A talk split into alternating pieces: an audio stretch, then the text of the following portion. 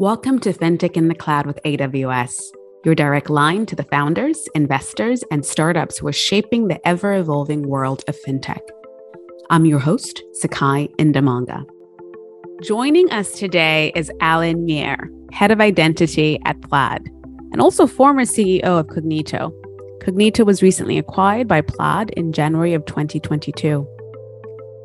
On this episode, Alain talks about some of the innovative trends in digital identity and how they will influence fintech today and in the future. And of course, we talk a bit about cloud and its role in their product development. Enjoy. Alain, welcome. Hey, how's it going? Really good. Thank you. Thank you so much for joining. We're so happy to have you on. Of course. Yeah. Thank you for having me. I'm excited to be here. So, we like to start off with understanding your background on this podcast. So, are you able to provide us with your journey to fintech and maybe tell us a bit about just how you got here and your current role today? I actually got into fintech through a bit of a backdoor, which is cryptocurrency. So I was browsing Hacker News. I think this was in 2012 or 2013. And I came across this white paper for this thing called Bitcoin. I was like, oh, this is really cool. It's like the coolest thing I've seen in a long time. And so I started playing around with that. And around that time, I was going to Stanford.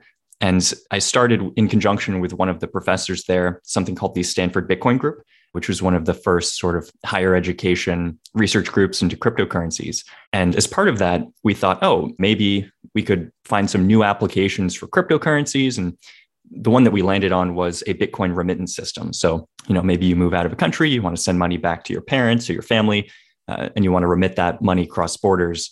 Uh, so we thought maybe Bitcoin would be a great way to reduce the cost of that, which the fees sometimes would be upwards of 20, 30%. And that was our launching off point to getting into identity and crypto and KYC and all of those wonderful things in the fintech industry. It's really interesting. Did you ever do more with the remittance system, the, the, the remittance system? Because remittance is a very tough segment. It is. I, I, have some scars from a previous life. So, just out of curiosity, where did you guys stop or start? I think we got as far as essentially being like, oh, geez, there's actually a lot of regulatory requirements here. right. We didn't know that at the time. We didn't know anything about money transmission licenses or right. anything like that, or the costs that would potentially be associated with it. So I think we got as far as building the KYC and identity tech and then working with lawyers and then being like, oh, actually, we'd need to raise a lot of money to do this. So yeah, that project never really went anywhere, but we had come up with the identity tech. So we went to Reddit. At the time, it was r slash Bitcoin and we put up this post and we were like, hey, we're trying to help Bitcoin companies comply with KYC regulations. And at the time, this is when crypto was really nascent. So we had all these different now well known CEOs of crypto companies signing up for our waitlist. And we released that identity product and that eventually became our company Cognito. And as a little bit of background, we were running Cognito since 2013 and we built identity verification tech. And then we were acquired by Plaid at the beginning of this year. Very cool. That's an interesting story. What year was that when you put that post in Reddit? I think that we posted that in 2014, early 2014 or late 2013, something like that. That's a cool story. If it's all right with you, you've kind of already highlighted the fact that you are Cognito and you were acquired by Plaid earlier this year. I'm a little curious because uh, the intention of this podcast is obviously for some listeners who are founders and in the fintech space to understand how people are building their systems. So mm-hmm. pre-acquisition, walk me through how you continued building off Cognito even after having that Bitcoin question that you had on Reddit. I think it was just generally answering this question of how can you make sure that the person at the other end of a transaction is who they claim to be. And yeah. that also answers a lot of questions of anti fraud and making sure that people are not somehow trying to bypass your systems. Because as part of ID verification, there's two ba- large components there's verification, which is taking data and making sure that it is legitimate data. And then there's authentication, which is actually making sure that the person who provided that data is who they claim to be. So those are the two core problems you have to solve. And when we were going through this process, we started the company very bootstrapped. And then uh, at the time, we had raised $2 million, which nowadays is a tiny, tiny round. And we never raised any rounds subsequent to that. So for us, we were always a pretty fiscally conservative company. So we had to take a very iterative approach to launching products where we have to start with something relatively conservative and see if that nugget of an idea was appreciated by the market and we could find customers. And then slowly iterated on that and made that uh, a much more ambitious product over time, which sort of jived well with our conservative mindset. So now, fast forward obviously from 2014 to now, 2022, digital asset has been a hot topic recently. And with the rise of fraud and the intersection of digital assets with new payment form mm-hmm. factors, you know, Plaid recently launched a few new products and they announced a couple of things on May 19th. And my understanding is identity was one of the big announcements that they had. Yeah. Can you walk me through the new product construct specific to identity? And for users or people who are familiar with Plaid, how does that change the current UX if it does at all? So we actually launched two new products on the identity side.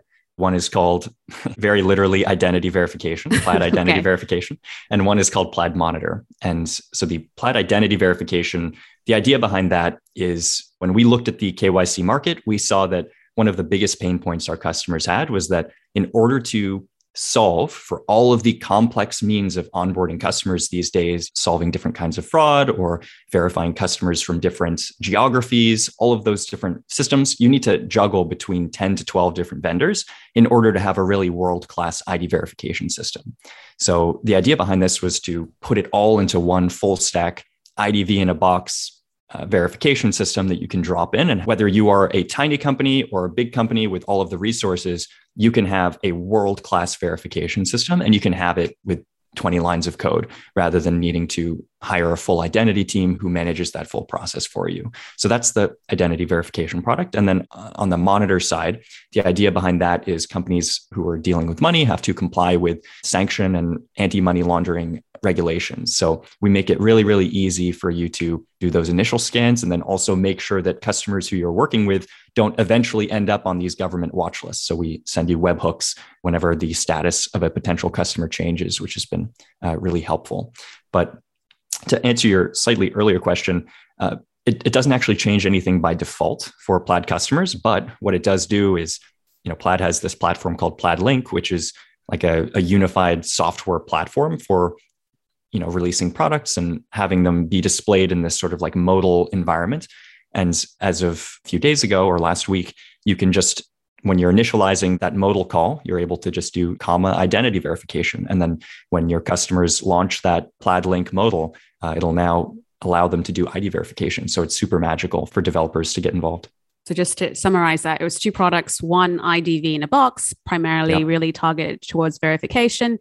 The other is really around authentication, which is really the whole monitoring side for AML and all OFAC lists to make sure that you guys are in coherence with that with your customers. So is that a very high level, simplistic way to say those are the two key things mm-hmm. that came out last week? Yeah, for sure. You know, more broadly, I think that that's just sort of the identity component. I think the part that really, really excites me is this idea that you know because plaid handles other parts of that user onboarding experience as well it's not just about ID verification. It's not just about account linking, getting your bank account linked to your fintech system you're using. It's not just about account funding, but now Plaid has all of those components. You can verify someone's identity, you're able to link their bank accounts, and then you can also fund their accounts all with one platform, which is a really amazing place to be because we found that there's a lot of incompatibilities between solutions and then also potentially a lot of fraud that exists in the fringes between solutions and signal that we can provide our clients so that we can help potentially catch fraud that no other system can because nobody else handles that full full stack onboarding that makes a lot of sense. You referenced geographies earlier and, and the different variations with them. You know identity can be captured differently in various markets globally. And there've also been various innovative ways that different markets are doing it, depending on where you're looking at in the continents or different geographic placements. They're all kind of tackling fraud in, in an interesting way. I'm curious to know if your solution with Plaid or Plaid in generally is trying to expand into other markets to help address fraud as it continues to grow and, mm-hmm. and rise globally.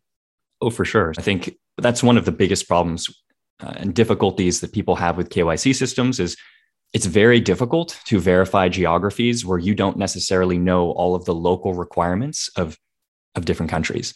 There are a lot of regional expectations, everything da- from you know just the data sources that you use to verify data all the way through to how you collect that information from end users. Are you prompting them for their last name first and their first name last, like in Japan?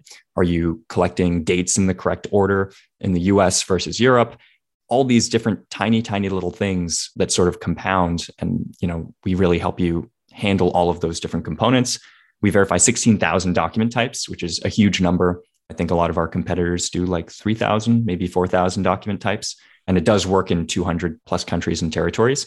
But right now, we're only offering it to companies in the US, and we're looking to expand it to Europe and Canada later this year. It's really cool because historically KYC has not been the hottest topic in terms of financial services. There's obviously so many verticals within financial services, and and when you think about KYC, it, it was never popular, the popular kid. And so it's interesting that we're tra- it's transitioning with digital identity and the necessity that's occurring now with with the different form factors that are out there. That it's, it's actually becoming really exciting. You mentioned or you alluded earlier about areas that got you excited, but in addition to what you mentioned earlier, is anything else that gets you really excited about this space? and for people to realize that there's actually some really cool things going on within identity outside of onboarding and, and KYC. I think that yeah, identity has been a really interesting space just because it's been so under recognized, as you say, and underappreciated. So that means that relative to a lot of other aspects in the tech onboarding process, it's still underdeveloped, which just means that there's a lot of opportunity to make it way better relative to other aspects of fintech onboarding. And it also sits at the intersection of a lot of disciplines. So you have to be really good at marketing slash conversion optimization. You need to have a lot of hard technology for things like biometrics and be very good at user experience. And the list kind of goes on from there. So this just generally makes it a stimulating problem to work on. And then I think something else that's kind of exciting about it is that there are no clear, hard and fast solutions to a lot of the problems that you need to solve in identity. So no one is giving you the playbook of you have to do X, Y, Z in order to solve the problem. So people are coming up with creative ways of authenticating users, whether it's like flashing lights on their face in order to measure depth and composition of their of their skin to make sure that it looks like a real person instead of a, a synthetic mask or a piece of paper whether it's using other kinds of biometrics or behavioral data, looking at, you know, has this person been copy and pasting data into these form fields instead of typing it in? Do they have a regular cadence of typing that if you have a strong recollection of your social security number, you should have a high degree of confidence when you're typing it in? So there's all these different things that these different creative ways of solving what is essentially the same problem that people are coming up with, which makes it a really cool space in general. And then I think the other thing that excites me personally is that crypto and Web3 tech is really bringing KYC and identity to the front and center in a way that it has not been in the past. And it's really highlighting a lot of the bottlenecks that exist in the identity space. So I think that we have a huge opportunity to potentially play a significant role in that transition from Web2 to Web3 tech there's an interesting use case around behavioral biometrics that we also have within AWS with a customer in West Africa that was trying to figure out onboarding for different citizens who are trying to get loans. And I feel like we're just really scratching the surface. So I, I'm in agreement with you on that. Have you ever heard of WorldCoin by any chance? No, I've not. Please share. There's this company uh, that's coming out that essentially wants to be able to distribute universal basic income of cryptocurrency. So the way that they want to do that is they need to be able to make sure that they are giving the same amount of cryptocurrency to everybody in the world. So they've essentially made this device that scans your iris uh, and creates a unique signature of who you are. And if you scan your iris in exchange, you get this cryptocurrency and they're rolling it out right now. It has some pretty big name backers to it. I mean, it's cool, but it's a little dystopian. right. That's exactly what I was thinking this too. I was like, okay, it's WorldCoin News. Is that what you referred to? That's right. Yeah, yeah. Ah, interesting. I will look that up part of this podcast is, you know, it's called FinTech in the Cloud. And so obviously the relation to cloud in terms of FinTech innovation is critical for this podcast and for us just to understand kind of what relations and how do they correlate with some of the interesting initiatives that our customers have. And so I'm curious to know from your side, what role did AWS play in your development at Cognito first?